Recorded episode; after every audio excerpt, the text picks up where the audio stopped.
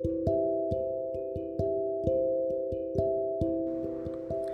evening to you. This is your daily dose of positivity to turn your heart to God. Come right on in, my friends. How are you feeling? Welcome to you. You are always invited to be with me. The podcast is about you because you are the best for me, and I am always inspired to share a message with you as you come in that'll uplift your heart and strengthen you spiritually. So, this week we're going to be learning about friendship. And we're going to be learning from examples of friendship in the Bible. In the Bible, there are a number of friendships and that remind us of how we should be treating one another on a daily basis. And it could be Old Testament friendships, or the inspired epistles in the New Testament. But we can look to these examples of friendship in the Bible to inspire us in our relationships. So let's come together and prayer. Dear God Almighty, we come in Jesus Christ's name, Father. Thou hast given to us our loved ones, families, and friends, Father, that we're so grateful for and we cherish. We love them, Father. But we know in our hearts that it is best, Father, that we look to Thee on how to be friends with the people in our lives. It's not just about loving them, it's about being a true friend to them. So, Heavenly Father, as we come to Thee, and as we come together to learn about how we should treat those we love and extend friendship to them, we ask in Jesus Christ's name that Thou will touch our hearts and mind and show us how to follow the examples that has been given to us through Thy holy word. In Jesus Christ's name we ask and pray. Amen. So this evening we're going to be discussing we're going to I'm going to share with you a scripture and it's about Ruth and Naomi. Friendships can be forged between different ages and from anywhere. In this case, Ruth became friends with her mother in law and they became family, looking out for one another throughout their lives. Ruth 1 16 to 17. But Ruth replied, Don't urge me to leave you or to turn back from you.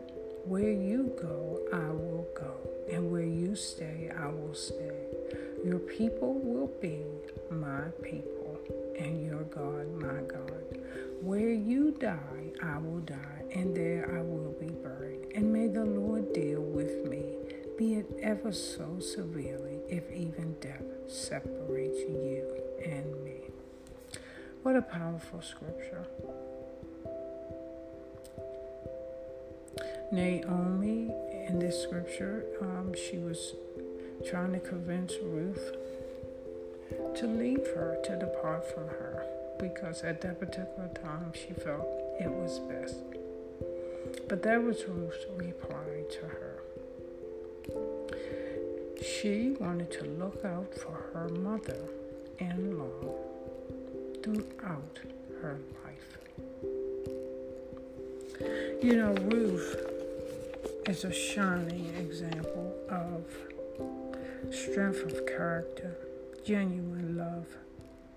She was willing to make self sacrifices because she was devoted to the higher things in life loyalty, modesty, and excellence of character.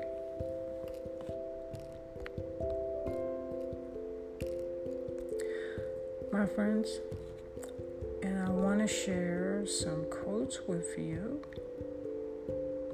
that I found that relate to the topic. Philippians 2 4 Let each of you look out not only for his own interests, but also for the interests of others.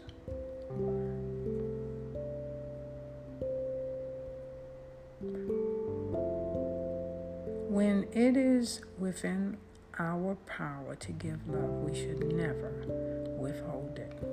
And that's from Mary Ellen.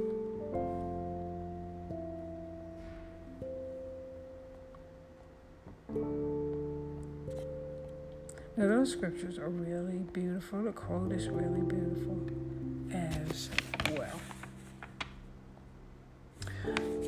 You know, my friends, your friendships really can enrich our lives. It, it, it benefits it benefits us in so many ways. You know, there's a direct connection between health and friendship.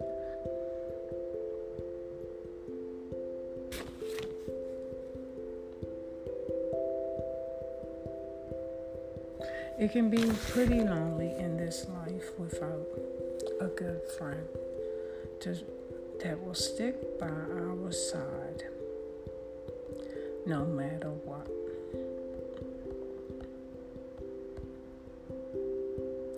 Love is the greatest power and will have the most powerful influence.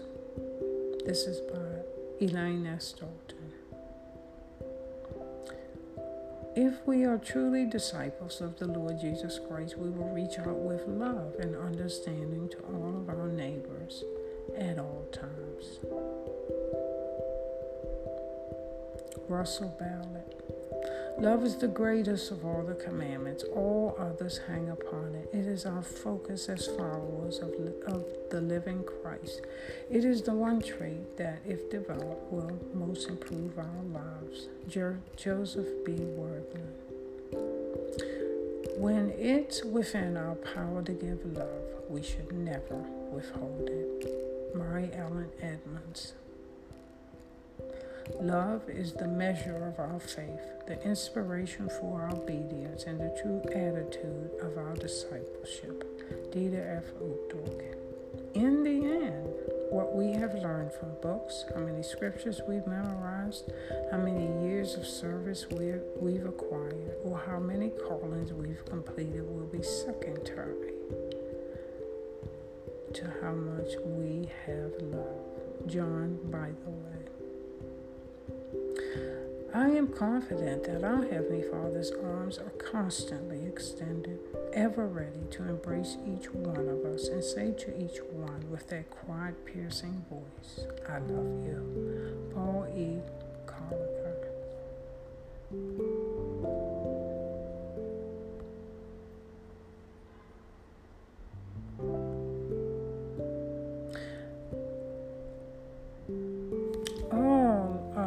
Messages and quotes I found to be very touching and inspirational, but especially the one by Elaine S.